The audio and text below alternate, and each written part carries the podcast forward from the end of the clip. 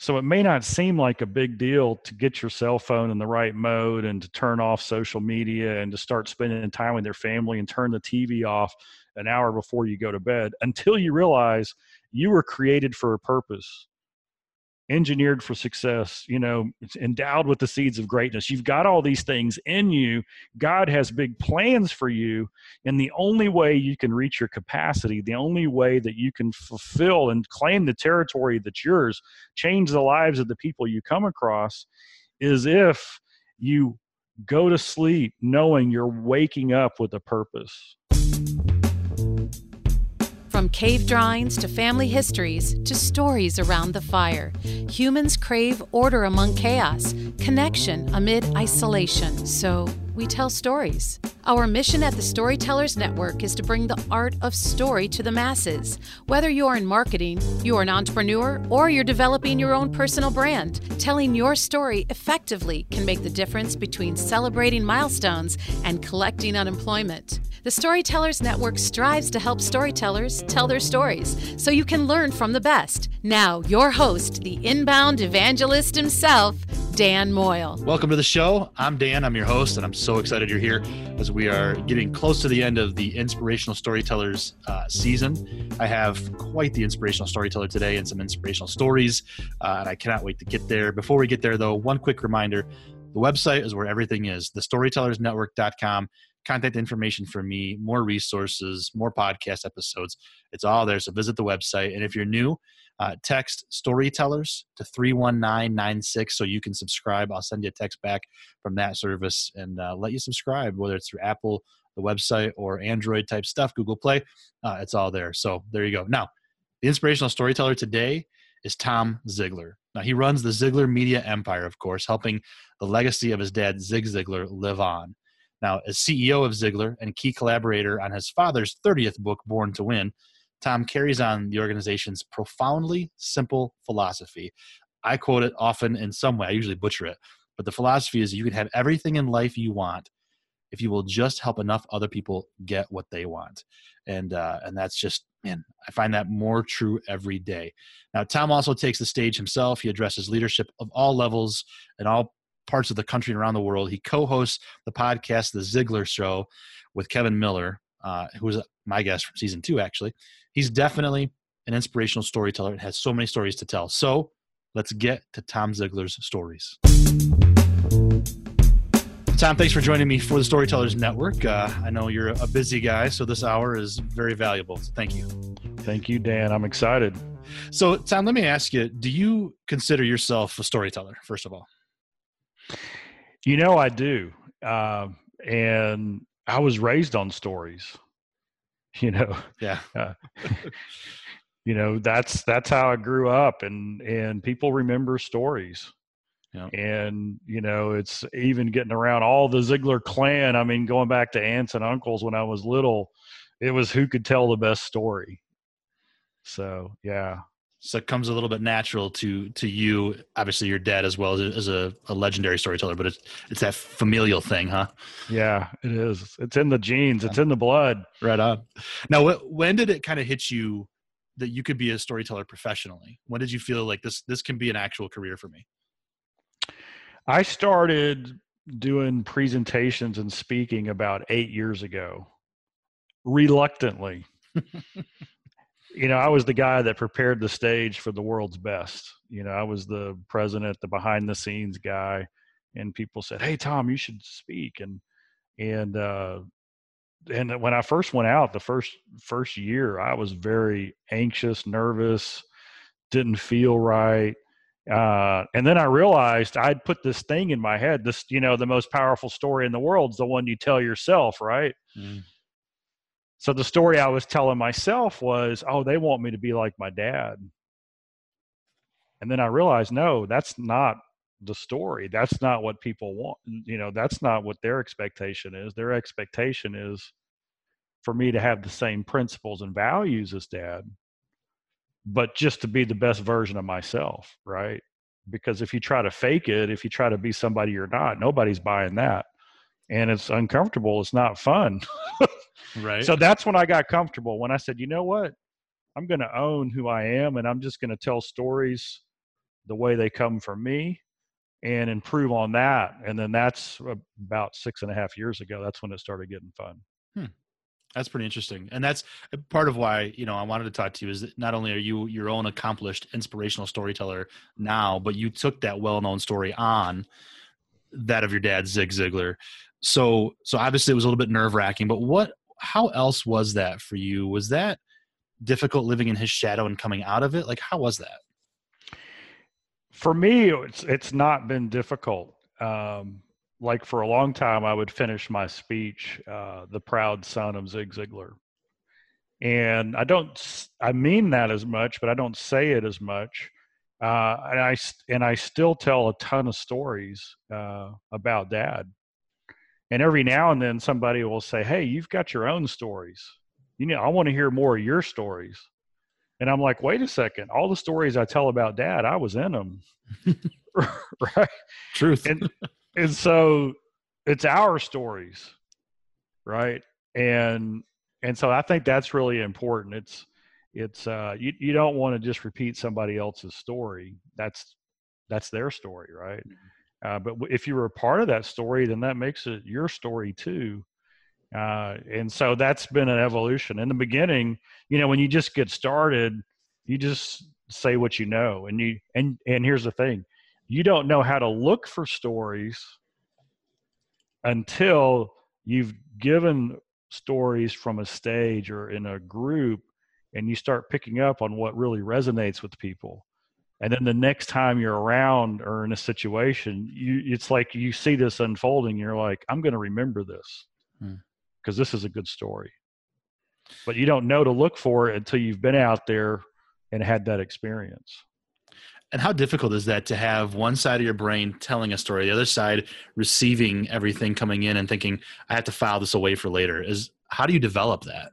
Yeah, that's a that's a great one. I'll tell you what just happened. Uh, I was speaking in Grand Rapids, and this was January third, and I'm about to go on stage, and this guy comes out of the audience, and he says, "Can I take a selfie?" His name is Nathan so I'm like, sure. And I go, what's up? He goes, well, my dad was a big fan of your dad's. In fact, they met and he wanted, he knows that you're here and he wanted to make sure that I got to say hello and got a picture with you. And I go, great. What was the story? You know, what happened? He says, oh, 25 years ago, your dad spoke in Baton Rouge. That's where we're from. And my dad waited in line to get your dad's autograph. And when he came up, your dad asked my dad, What do you do? And my dad's a pastor. He said, I'm a pastor. He said, Your dad stopped the whole line, talked to my dad for three or four minutes, and then asked my dad to pray for him. Oh. And so I'm about to go on stage, right? It's like two minutes until I go up. So I look at him and I go, Dude, you got to pray for me right now.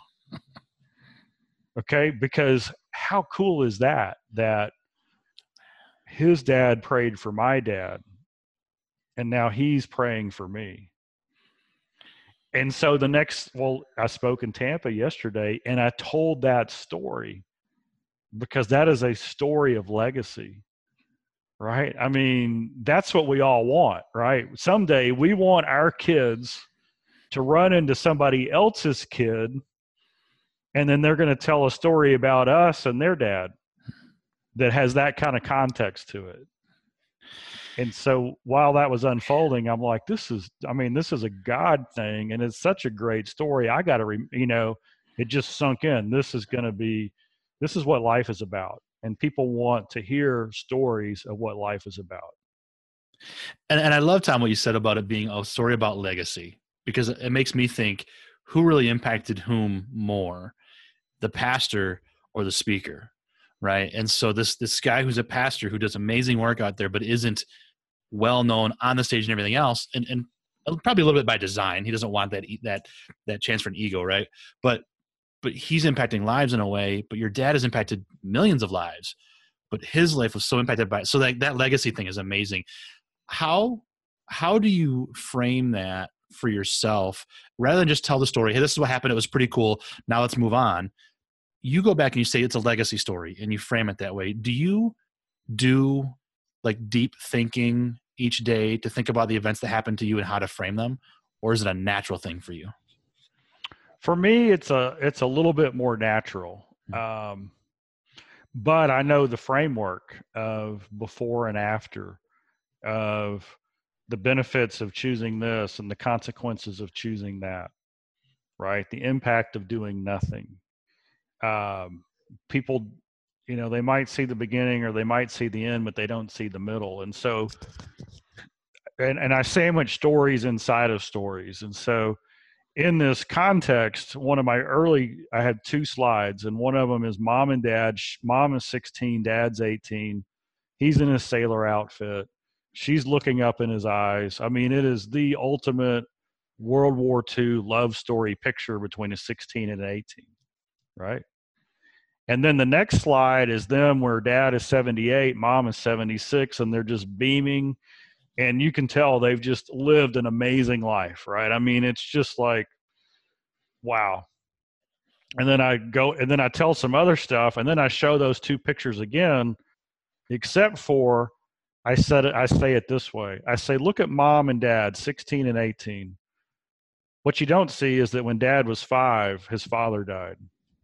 He had to go to work when he was six, selling peanuts on the corner. He never did well in school. He went in the Navy. He got out of the Navy and went into sales, didn't sell anything. By the way, his mom had a fifth grade education. He was the 10th of 12 kids raised in the Great Depression. That's a pretty hard start, right? I mean, that's tough. But you also don't know this about mom. When mom was 10, she heard a gunshot in the other room. She goes in, and her father had committed suicide. And I show that young couple up there, and then I show the old picture again in the 70s. So what happened? I mean, today, if this couple were to get together, the sociologists, the psychologists, all the experts would say they've got no chance. And yet, dad impacted millions of lives, and he said he never would have impacted anyone if it hadn't been for mom.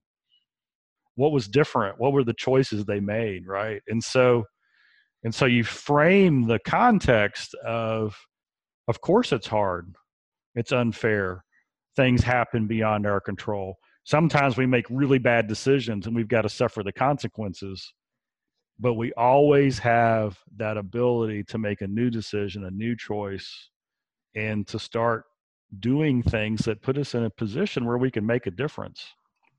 So i tell that story is like the bookend right? Everybody sees the the before and after oh that's awesome and then they hear the cool story about the pastor and dad and me and the son in the middle and then they realize wait a second that's not that's not their story that's my story. Right? Because i don't know anybody who's got a few years on them that hadn't been hit by the mack truck. Right. Is that why stories are so powerful? Is it that seeing yourself in them? It is. It's it's identity. So i'm kind of a um, my friend he said, Tom, you're an intellectual engineer. And so I got the big head, you know, and I Googled intellectual engineer, and there's an acronym for it. The acronym is N E R D, nerd. Fair enough. so I am studying and I'm trying to figure out because you I know this happened to you. It happens to everybody. You go and hear a great speaker and you get you all excited and you take a lot of notes and then you leave and then six months later your notebook falls open you see the notes and you're like wow that was some good stuff. I should have done that. That's right. Maybe. Yeah maybe. And yet every day we get testimonials from people whose lives were changed by zig ziglar. And i often would wonder well what was the difference in his presentation that got people to take action versus that other guy that got me excited, but I didn't do anything. And this is what dad's secret was. I was reading The Talent Code by Daniel Coyle, and it was about how the brain works and what makes a champion a champion.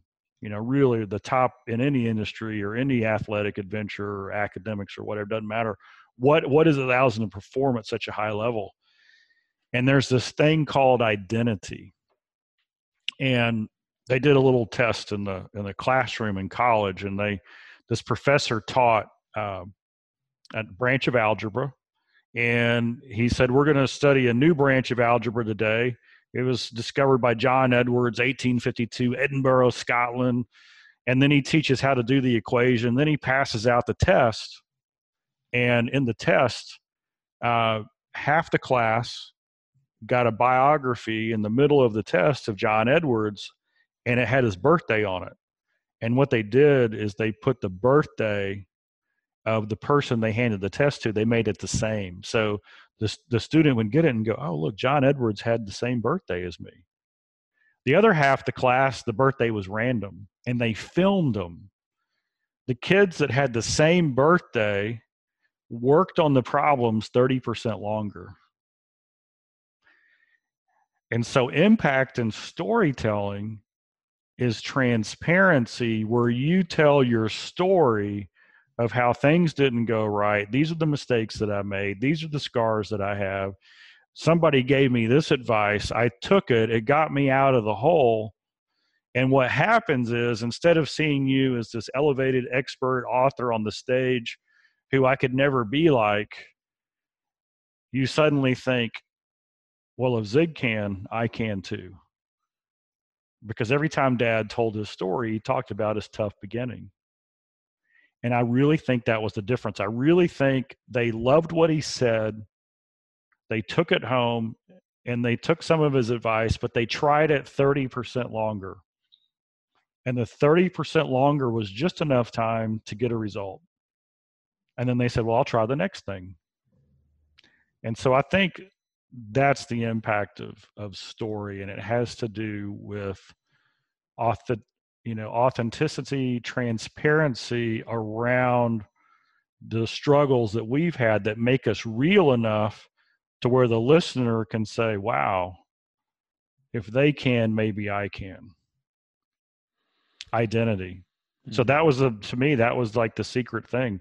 I knew all the other technical stuff that dad was doing but it was creating the identity hey we're we're the same we've we've you know my challenges are different than your challenges because they're always different but you had it hard I've, i had it hard and this is what i did now you have the, the legendary zig to look to for that and you have google to go look this up and learn how did how did your dad know that like mm. how hmm. that such a an amazing talent that he had did i mean did he know that that was the the connection or did it just work for him do you think um I call it what I just shared with you. I called it Zig Ziglar's secret influence formula. The formula is hope, identity, will, skill, and refill. And so, if you want to have influence, first you create hope, right? That something can, something good and positive can happen. You create hope. If there is no hope, they won't try. Second is identity, which we just explained. And then he always said, in order to have success, you've got to work on the will and the skill every day. So, will is the want to, the desire, the attitude, the heart, the passion, the motivation. The skill is the how to, the process, the technique. And so, to be successful, we've got to have the right attitude and the right skill, right? And refill means we do it every day. And so, when dad was starting, uh, he started in direct sales and he for many years he sold stainless steel waterless cookware. So these today these sets of cookware sell for two three four thousand dollars and back then they would sell them in uh, dinner parties. So dad had like close to an hour long presentation that he had memorized and he would do a cooking demonstration and tell stories all the way through it he estimated that he did about 3,000 of these. And so what happened is you, you know it by heart after a hundred or two, right? He knew it so well that he no longer focused on the story that and the, what he was saying. He focused on the people in the room.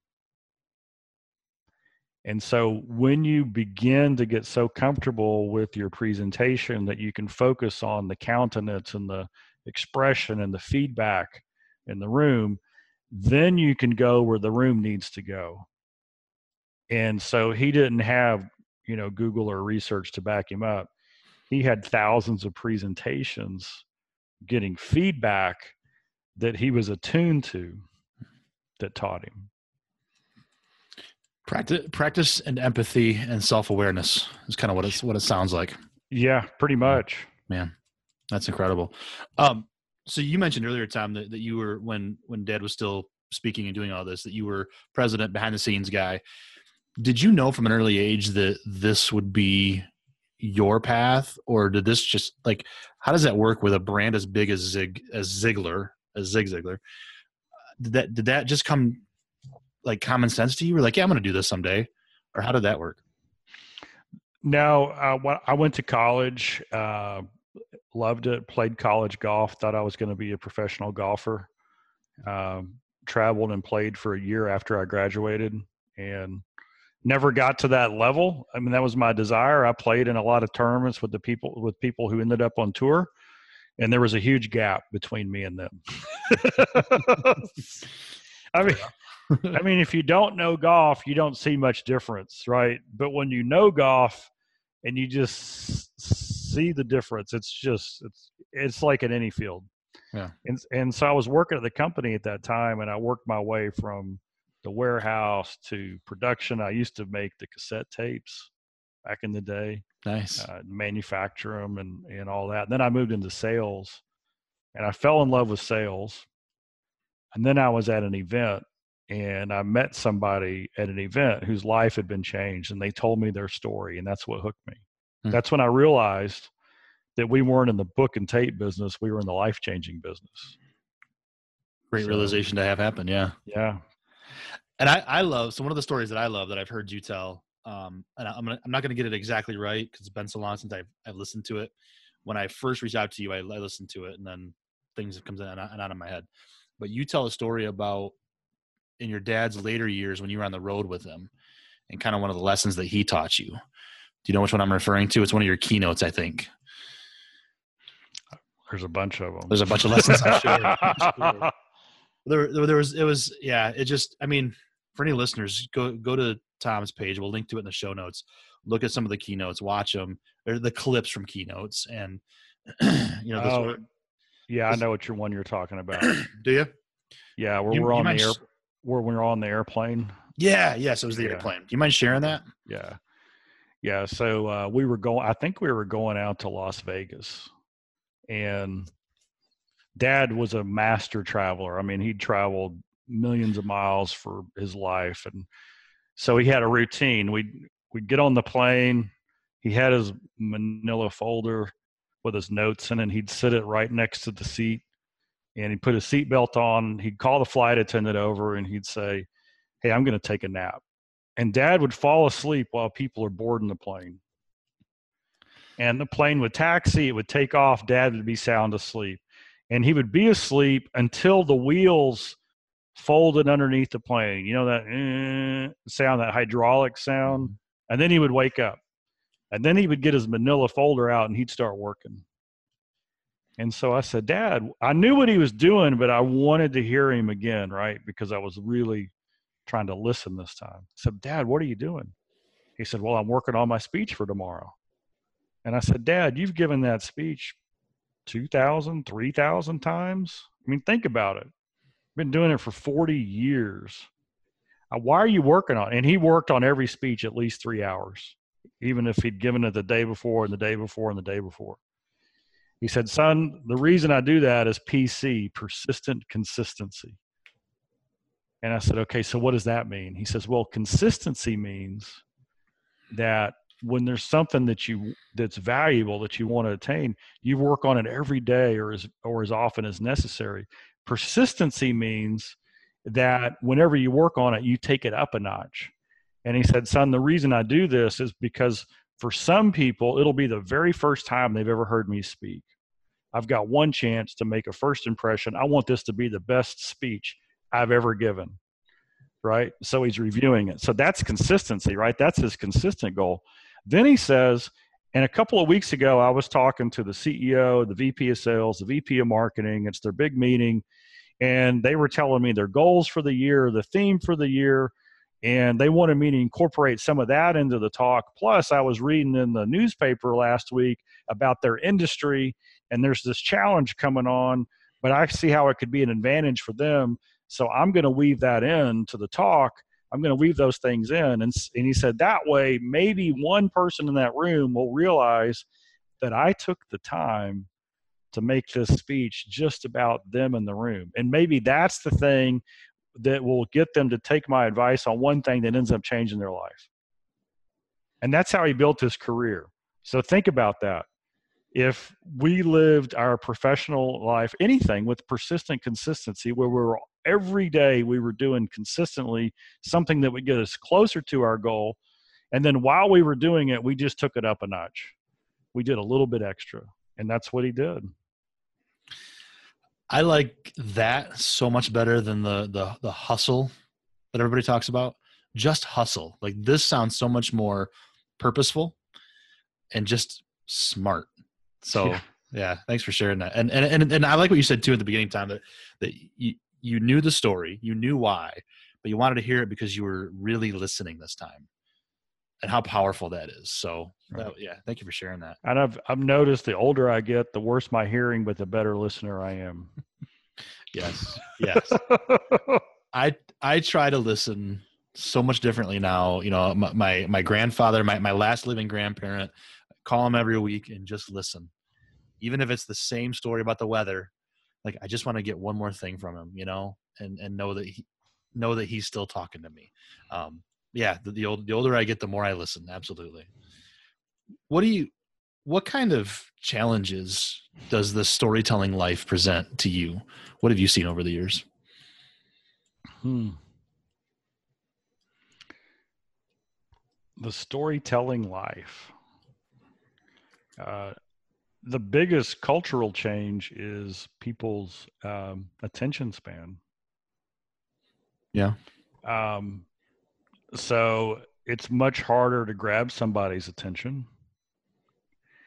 And it seems like there's an overemphasis on painting the perfect image you know one of the stories that i tell is uh, about facebook and i'll ask you know mixed audience i'll say hey how many of you have a photo album from the from the 80s or the 90s and of course everybody does. I say i challenge you to do this. Go back into your photo album and look at the girls in the photo album between 12 and 17 and what you'll discover is they don't wear makeup, they have t shirts on, their hair is in ponytail, and they're all smiling and having fun. Now go to Facebook and look at any picture of a girl between 12 and 17. It's all perfect. They have to be Instagram ready, right? They just don't know. And that's to me, that's a little metaphor for uh, the way we relate these days. You know, we've got these electronic barriers and the ability to put on masks, but I think that our younger generations, millennials and younger, they can see through a mask in a heartbeat. And so I think the way you you kind of penetrate that, you know, get people is you go as quick as you can to the conversations that people are scared to have. yeah, that's that's a bit scary, Tom. I don't know if I can do that. Yeah. now, when you say scary to have, I mean, is that just is that another way of looking at basically uh, looking at authenticity? Be yeah. authentic with people. Yeah. Well, it's one of the things that I did yesterday. Uh, I spoke at a convention, and then they were were doing some uh, some little side shots with the camera, and they interviewed us on leadership and things like that. And so he asked me a leadership question, and I went straight to the spiritual. That's like totally natural for me. Mm-hmm. And when we get done, he comes up and he goes, Wow, it was so refreshing to have somebody talk about something that nobody thinks they can talk about. Why is that? And I kind of smiled at him and I said, Well, somebody famous once said, I've done the math. You're going to be dead a whole lot longer than you're going to be alive. So your faith is important. so Amen to that. You know, and so I think uh, being authentic, being transparent, and the other thing too is that it's um, it's it's how you say it and the intent that you have that makes the difference. Uh, I see a lot of people use the truth as a hammer, mm. and that doesn't work. You've got to speak the truth in love, and when you do that, when your motive is right, it's amazing. I was in Australia and Australia is is I love Australia, but man, it is you do not talk about politics or faith from the stage. I mean, you just don't do it. Really? Um, at least that's what they tell you. So I'm down there doing an all day deal, and and uh, we had a package of all of our materials, and it was about a five hundred dollar package. And of course, I talked about faith during the day because in Ziglar, we talk about the seven areas of life the mental, the spiritual, the physical, the family, the financial, the personal, and the career. Well, one of those areas is spiritual. So, what? We're not going to talk about spiritual because it's taboo down there? No, we just talk about it and we do it in love. So, this guy comes up to me at the end and he's got the package. The package is so big, it takes two big bags to hold it, right? So he comes up to me and he's holding these two big bags and he looks at me and he goes, Hey, I really enjoyed today.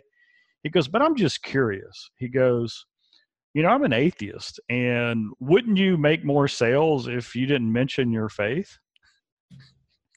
He didn't see the irony there.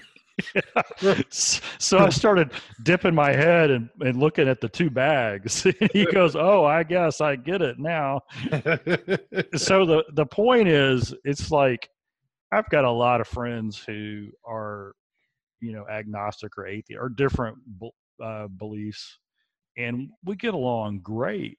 And it's and it's and it's because of how they present what they believe. It's not that I have to agree with what they believe or they have to agree with what I believe, but but I know that you know they're just they're just real and transparent and and this is this is where they are and so you know they're not beating me over the head with it so that doesn't offend me at all you know what makes you run?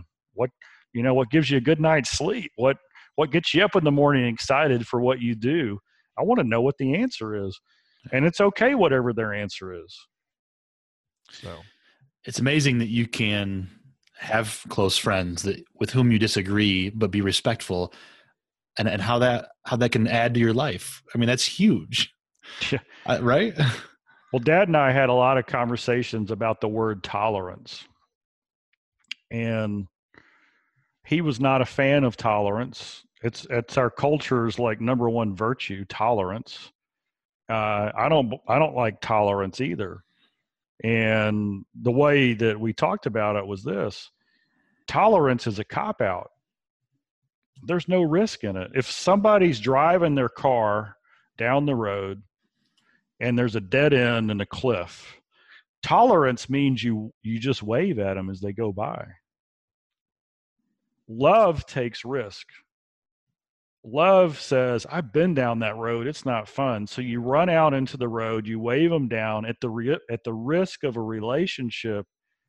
You say, "Hey, I care about you. You you might want to, you know, turn left or right, but don't go straight." Right? So that's love. And so here's the true test do you want your children to tolerate you or do you want them to love you hmm. we want we want the love. And so uh, sometimes when i speak in these mixed groups and and academic institutions I'll, I'll say this i'll say look i don't care if you're republican or democrat. I don't care if you know what part of the world you're from whether you believe in god or a different god or no god at all. I don't care what lifestyle you live. I don't even care if you don't like the dallas cowboys is it okay if i just love you? I mean isn't that better than me tolerating you? So, it's a so, great way to frame it. Yeah. Yeah and so now look there's a lot of people i love that we have different opinions but doesn't change the fact that i love them yeah absolutely. So.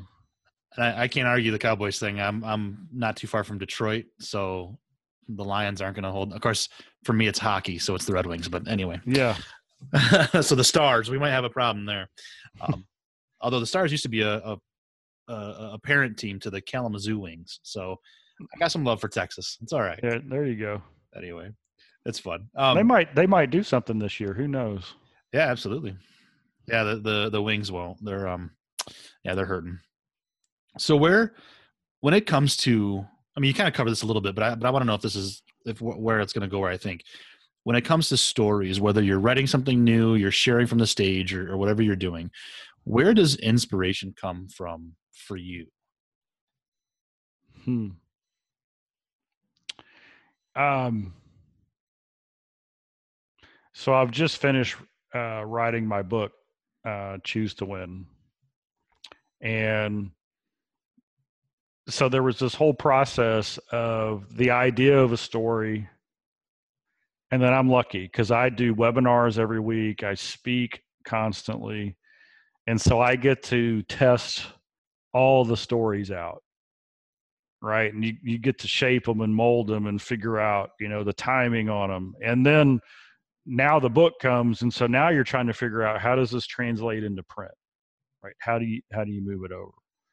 And so the inspiration for the story there's usually that initial uh like wow that's a story like what happened in grand rapids.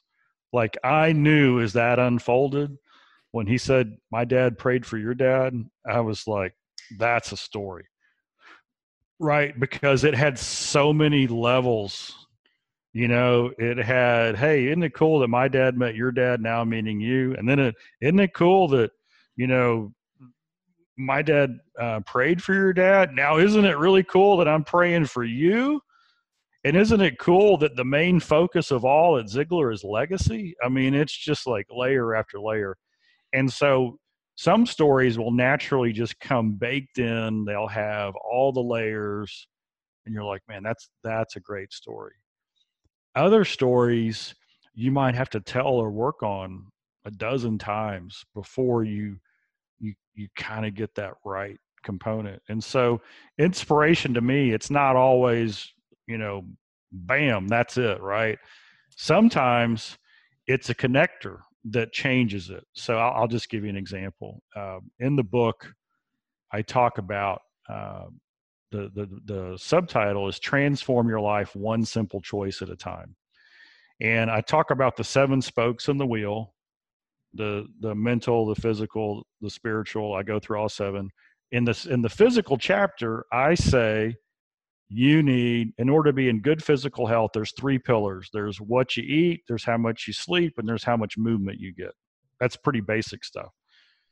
And we don't get enough sleep. We we don't get um, we need at least seven hours. So i know all that.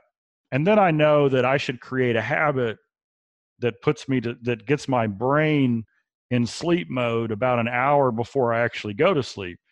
Because if my brain's not turned off, if I'm on the screen and all that stuff is going on and I lay down, I may fall asleep, but I'm not going to go deep sleep. So I know all that. So here's the story. So we have devotions at our company, and this guy named Jim Gardner gets up and he says, Do you have a pre sleep routine? And he talks about, so you know you can dim your your iphone at a certain time and you can change the light waves and you can do all this stuff. And he says really? Because we got to have deep sleep. So i think well that's good. Well then about a week later i'm listening to rabbi daniel lapin who i love and he says that in the samson and delilah story that uh, there's this is where samson is being deceived by delilah and she keeps you know, trying to figure out his source of source of power. And he keeps teasing her with, well, it's this and it's that. Well, then the last two incidents is in in the and I think it's in Judges 16. I can't remember exactly. Anyway, she, the the second to last one, he said, "Well, if you weave my hair, I'll lose my power." So she does that. The Philistines come in. She wakes him up, and it says, "And Samson awoke and took care of the Philistines. The second time, she cut his hair, it took his power, and she said, The Philistines are here. And then it says, And Samson awoke, and the Spirit of God had left him. So in English, the word awoke is exactly the same for both instances. But in Hebrew, the first word for awoke had two vowels in it. And one of those vowels was a spiritual connotation and it meant that the spirit of God was in Samson. So the first time he still had his power, the spirit of God was in him.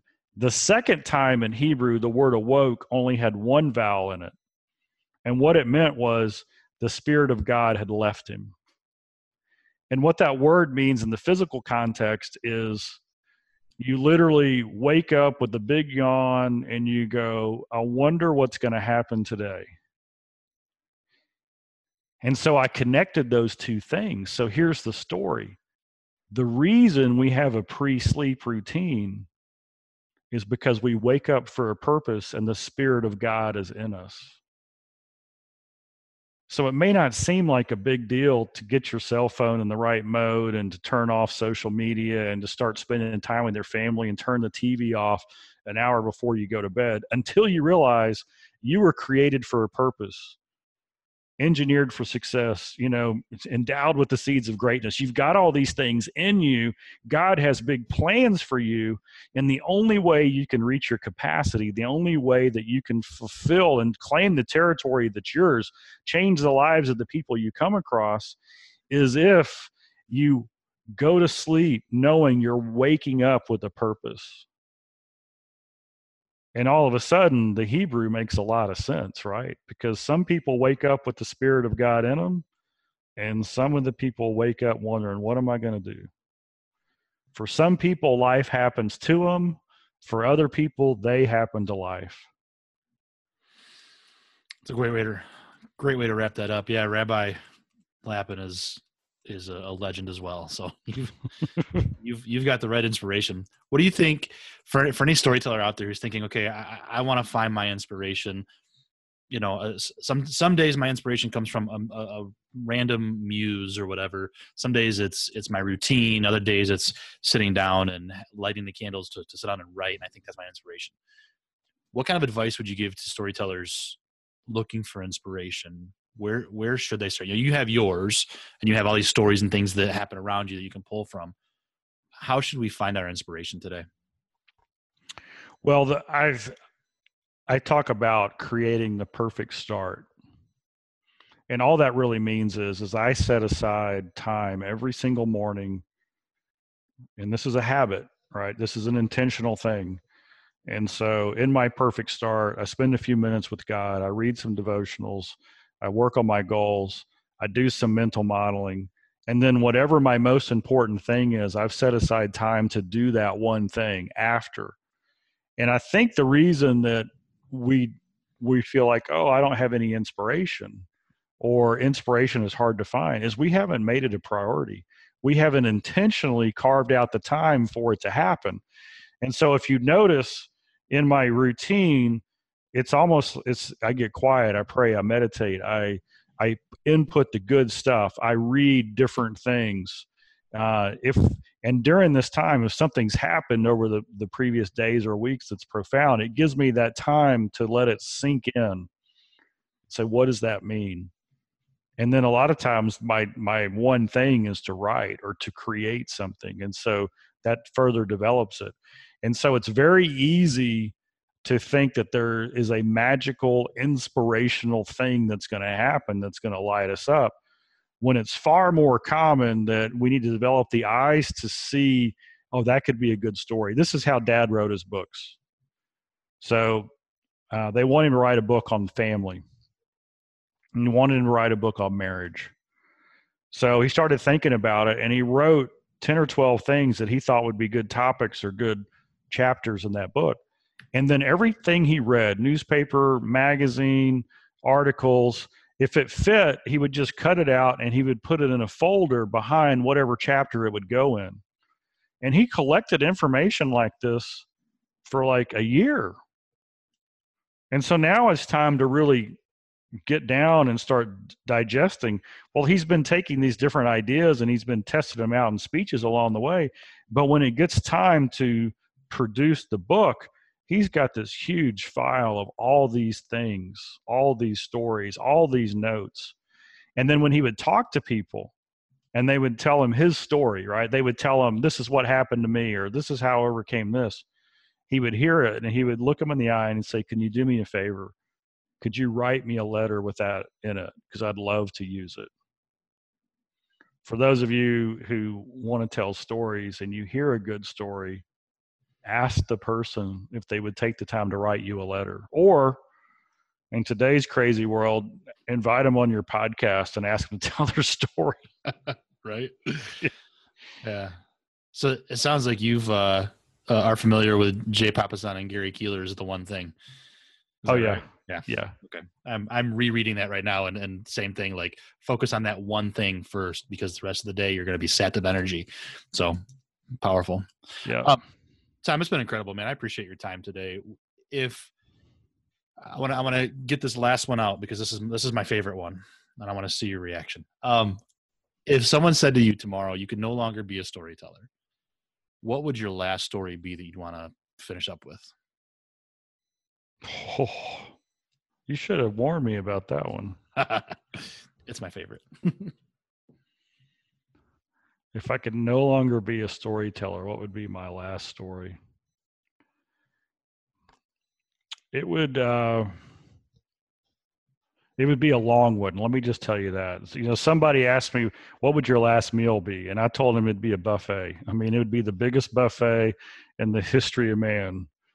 Uh, so, this the story I would tell would be a story that would start with hope because I truly believe that uh, you were created for a purpose.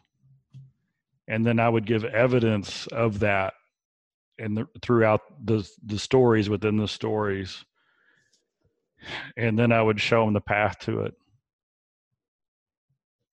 I think that's because that's the greatest story ever told, mm-hmm. right? I mean, I'm going. I want as many as people as possible to go with me that is that is our calling. Jesus said, "Go." Right? He didn't say wait. He said, "Go." Right. Bring it, bring everybody with you. Yeah. Fantastic, Tom. Thank you so much for your time today, man. Um, so, where can people best find you to get the book, the podcast, the inspiration, the videos? How, how can they connect with you? The book is real simple. It's at choosetowinbook.com. Ziglar.com is all everything we have. The Ziglar Show is the podcast.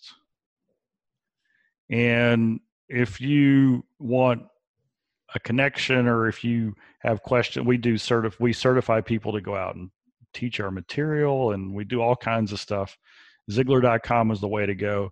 Uh, but I'm one of these crazy guys. My email is tom at Ziglar.com. And so I even answer email.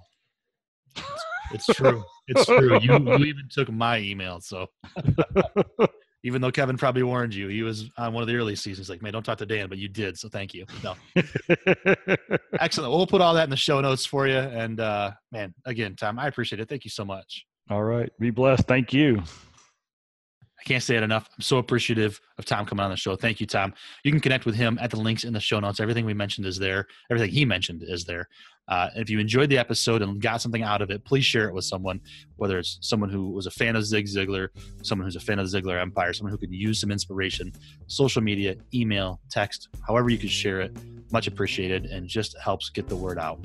Uh, and if you want to share your story with me in some way, just contact me on my contact page on the storytellersnetwork.com. Send me an email and we'll have us a chat. Thank you for listening so much. I appreciate it. Until next time, here's to telling our stories and having those stories to tell. Cheers.